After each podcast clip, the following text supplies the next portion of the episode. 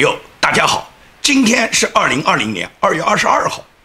今天的节目呢，我们还是要呢谈一谈川普总统。为什么呢？川普离开白宫啊一个多月，你可以看啊，任何一个美国总统。从他退任离开白宫以后呢，基本上就是消失在人间的。绝大部分的美国总统呢，都选择呢，一旦退任以后呢，就非常低调的生活。媒体呢，也很少关心这个已经退任的总统，大部分都关心新接任的总统。新总统上任以后有哪些新的举措？这在美国政治历史上两百多年来都是这样。但是川普总统是一个特例，也就是他在美国是他退任以后，总归是媒体不断在寻找他的新的动态，同时呢，媒体呢关注新总统的这个兴趣呢，远远少于关注他这个已经退任总统对退任总统的关注度。这个呢不仅仅是媒体对川普总统有兴趣，最关键是民主党对川普总统非常有兴趣。川普总统退任这一个月。民主党呢发起了多项对川普总统赶尽杀绝的措施。首先呢，他们是在参议院进行了对川普总统他这个离任总统对他的弹劾程序。那么这个弹劾程序呢，我们大家都知道是一场闹剧，也就是弹劾根本就没有成功。那么弹劾没成功以后，民主党是不是善罢甘休呢？没有，也就是弹劾没成功以后，民主党又有很多议员都提出了呢，要对川普总统呢进行一些追杀的措施。比方说，像民主党里面有些大佬就提出要对川普总统进行刑事追责，要找出川普总统有哪些刑事责任，希望呢把他告上法庭以后呢，通过刑事责任追究以后，然后断绝他。今后的政治生涯，另外有一部分议员呢提出一些很无聊、很荒诞的这些议案，什么川普总统死了以后不能进阿灵顿公墓了，国家的联邦资金不能进入跟川普名字有关的各项建筑物了，也就是提这些议案呢，他们的目的呢就是羞辱川普，而且提这些议案的议员啊，很多都是掩藏着中共在背后的手脚。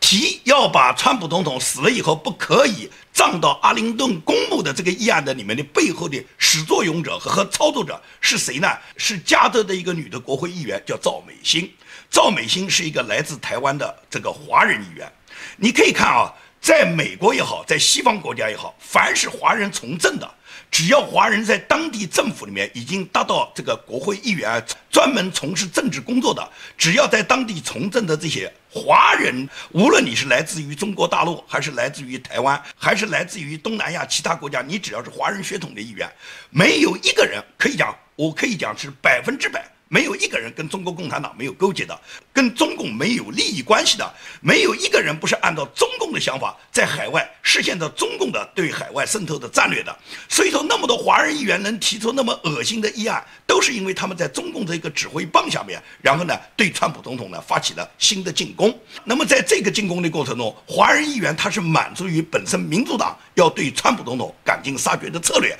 同时也是中共要达到继续羞辱川普的策略。这是民主党。这一个多月来，他们始终围绕着川普，围绕着一个退任总统，他们就没停过。所以说，你关注这一个多月来所有媒体上报道的新闻，川普总统的这个含量是非常高的，也就是很多都在关注着川普。那么，川普在被民主党不断的这个追杀的过程中，共和党在做什么呢？共和党呢就非常无耻了。共和党建制派的大佬麦康奈尔，我们可以看到啊，麦康奈尔虽然在弹劾案里面他是没有投下弹劾川普的赞成票。但是在弹劾案结束以后，他马上就说，川普总统仍然是有罪的，可以通过刑事起诉对川普总统追究责任。同时，麦康奈尔最无耻的事情呢，是呢打着川普总统的名义，在共和党里面不断的对共和党选民进行欺骗，要求他们捐款。很多共和党选民不知道这个麦康奈尔欺骗的就是这些钱啊，他们捐给共和党，实际上是给麦康奈尔把这个钱拿去。根本没有支持川普，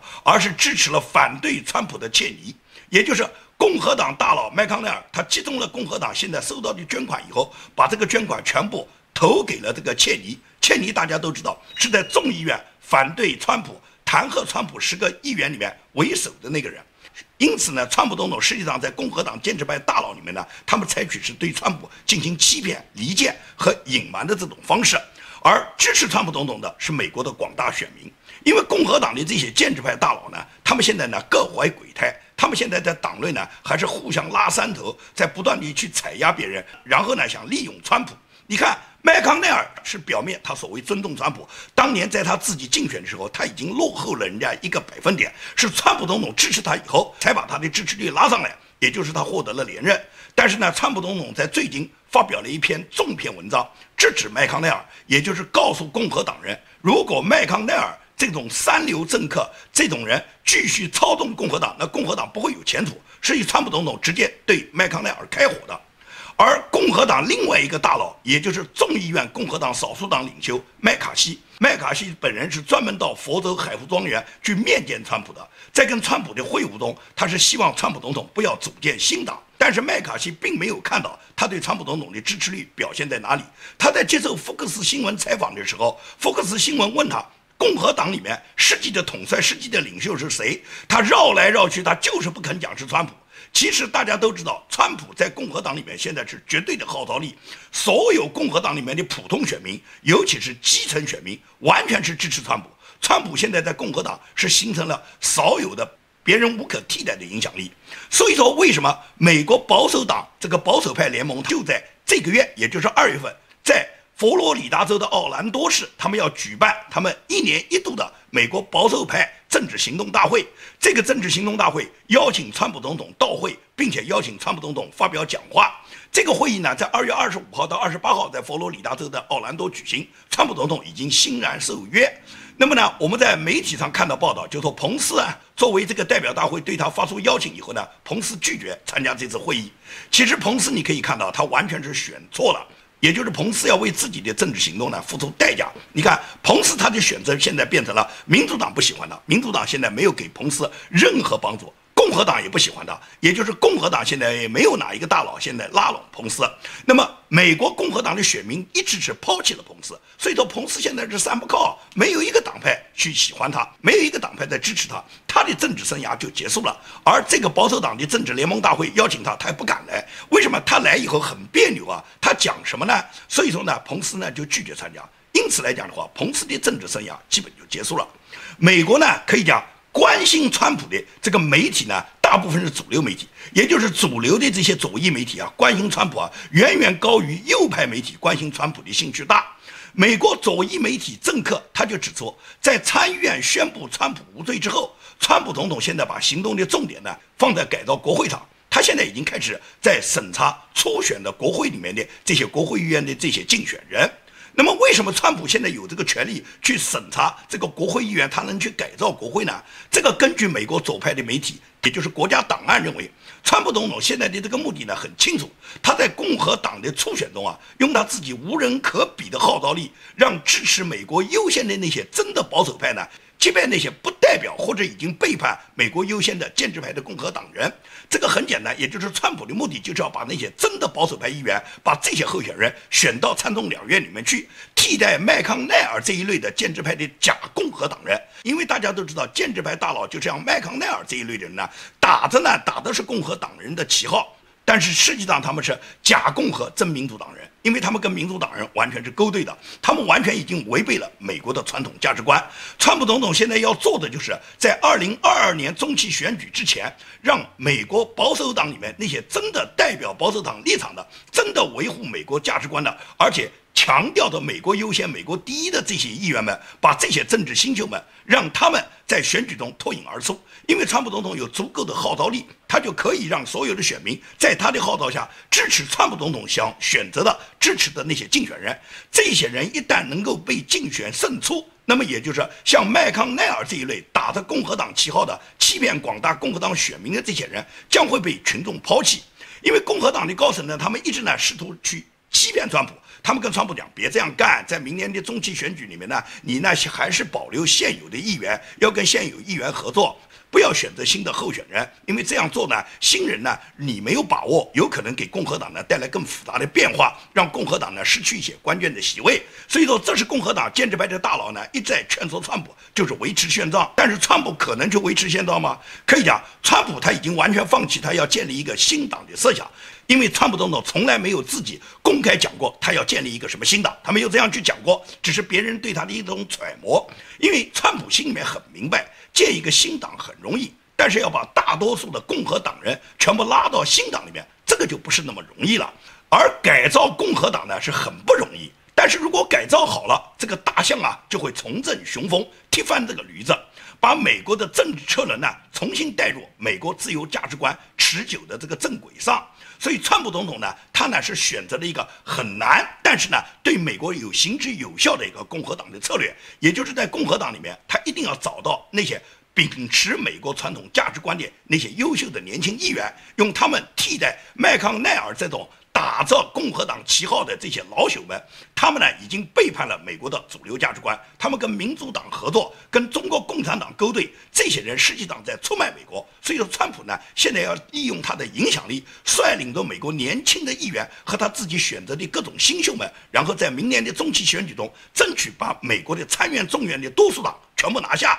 至于川普总统本人会不会竞选，他目前。一直没有表态，也就是他完全可以出来竞选众议院的议员的。如果川普总统本人竞选众议院的议员，那么川普总统当选基本上没有悬念。他当选以后，如果真的达到就是参众两院的多数党在共和党手上。而且共和党新进国会和参议院的这些议员们都是川普总统选择，都是川普总统支持的，跟随川普的这些政治力量。那么毫无疑问来讲，川普总统在众议院他替代议长、替代南希·普洛西是完全有可能的。一旦是这样的话，川普总统真的成了众议院的议长的话，那么你觉得拜登他还能不被弹劾吗？拜登这个政府还能继续扛下去吗？拜登可以讲他自己历史上的劣迹斑斑，他所有的那些罪恶，现在没有人去清算他，也就是说，民主党在保护他，所有主流媒体在保护他。他上台这么一个多月，就是完全跟川普的政策反过来哇！你川普做什么，我就是反过来。你要执行的，我就等你砍掉；你不同意的，我就坚决去同意。所以说，拜登现在就做这个事。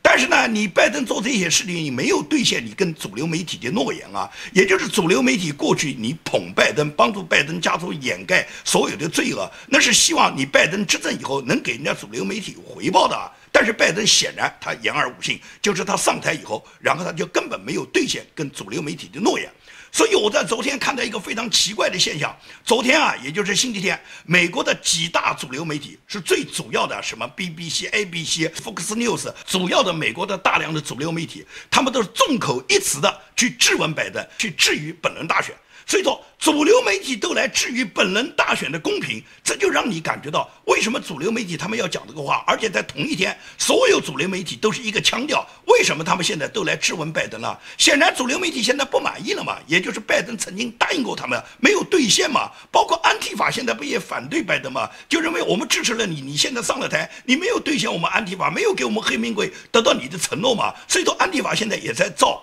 拜登的反。这就是民主党，他说一套做一套，他最终没有兑现诺言的话，显然这些安提法他们跟你讲什么道理啊？这些人没有底线的，他们能不闹吗？所以说，在这种情况下呢，现在呢，民主党是呢腹背受敌。那么，川普呢，现在已经稳稳地稳固住他的基本盘，也就是共和党里面的年轻党员、共和党里面的普通选民是一直支持川普的。川普现在已经形成了在共和党里面不可替代的优势。这些大佬们他们恨川普的不得了，但是他们现在拿川普没有什么办法。也就是在川普的号召力下，很多建制派的大佬，尤其是像麦康奈尔这一类人，很快就会被共和党选民所抛弃。而且，麦康奈尔和赵小兰，他这个家族跟中共勾结的大量的犯罪事实将会被。诉诸法庭，也就是一旦这些犯罪事实落实的话，那么赵小兰和麦康奈尔他们会在监狱里面度过余生。现在主要是主流媒体帮助他们掩盖，很多老百姓不知道。但是川普总统他会建立一家保守派的媒体啊，他现在的媒体进展的很好啊。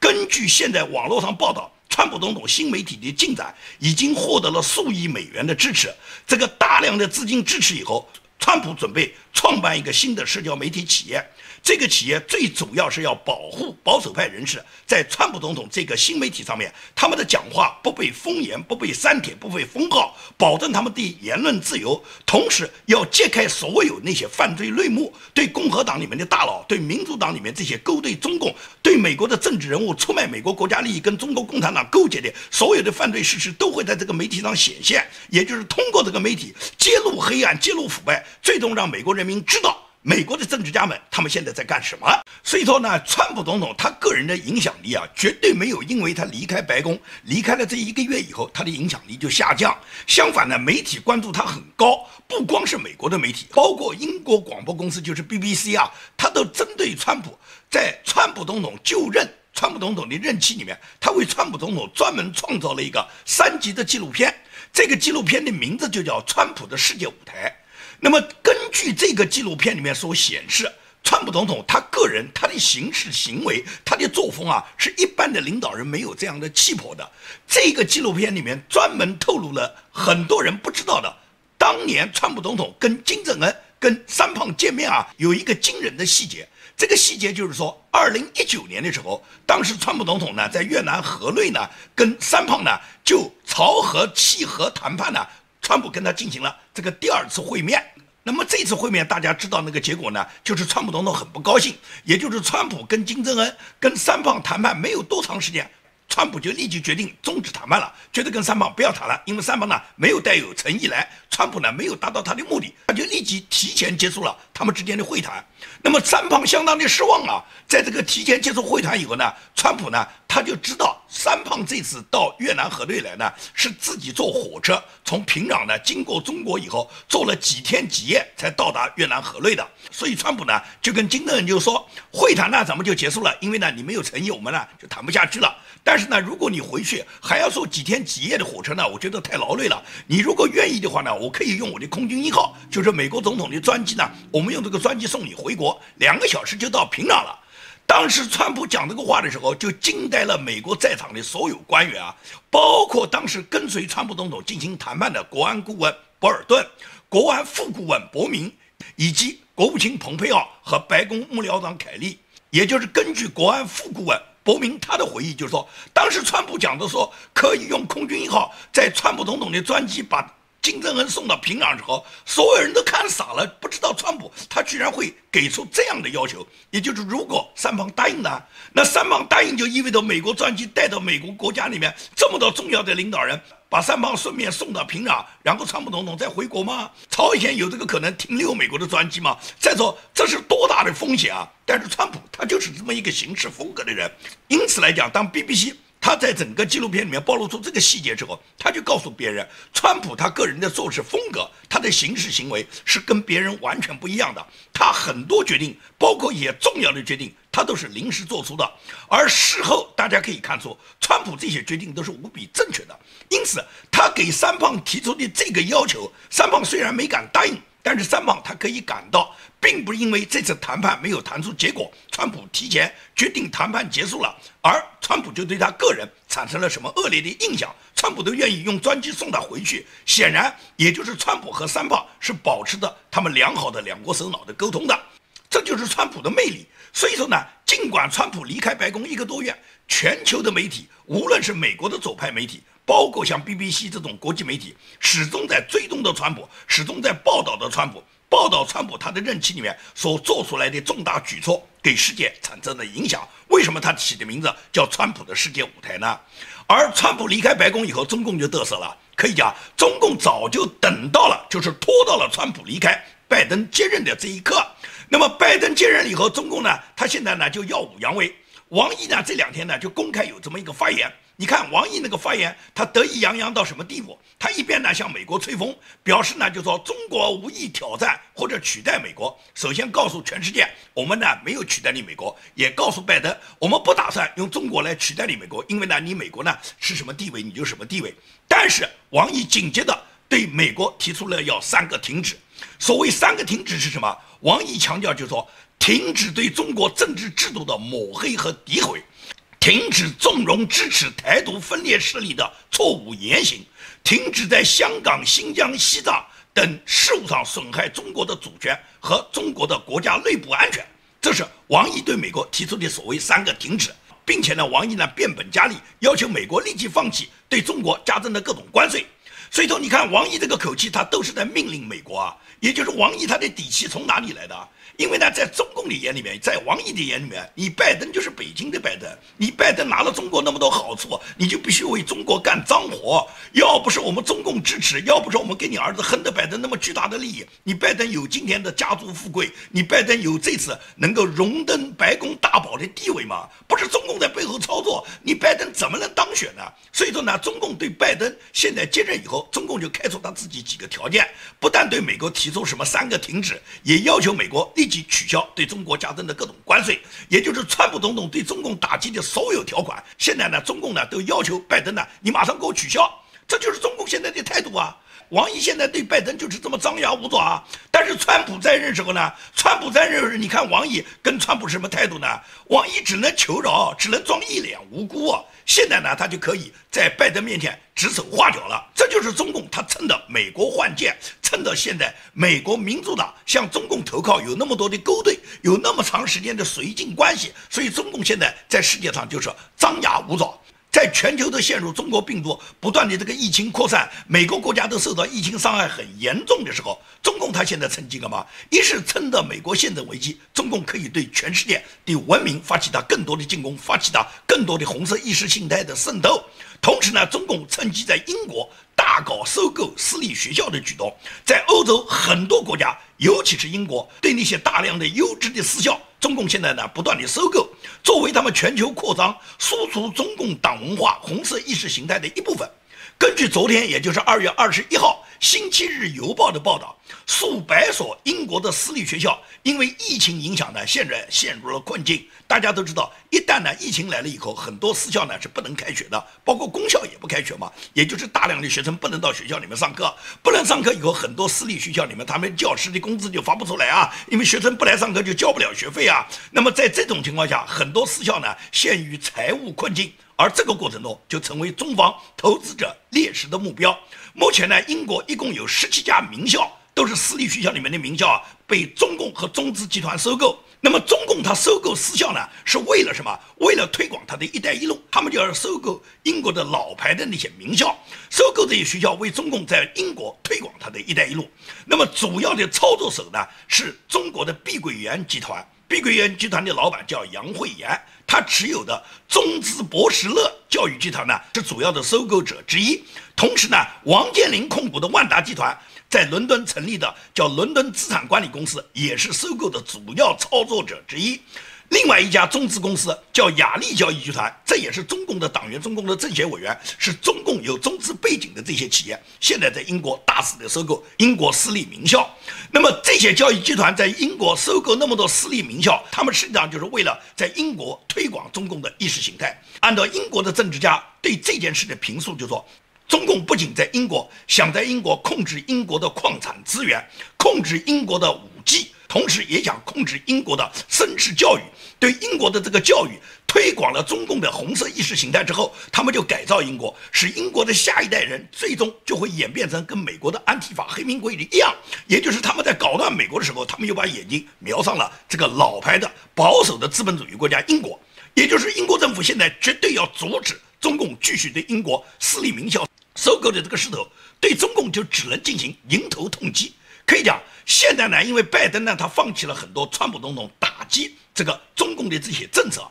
而中共在川普总统对他打击情况下呢，实在是已经熬不过去。他们好不容易拖来了拜登，现在上台，你看拜登上台，现在还跟中共提什么中美贸易第一阶段协议吗？提都不提了。所以中共现在过到了好日子啊。但是川普总统在任时候对中共执行的各种打击政策，现在已经完全显现，因为川普总统在任时候，他就专门下过一个禁止。从中国新疆进口棉花作为原材料产品的，那么这件事情对世界服装产业产生了巨大的影响。而新疆的这个产量呢，它是占全球交易的棉花产量的五分之一。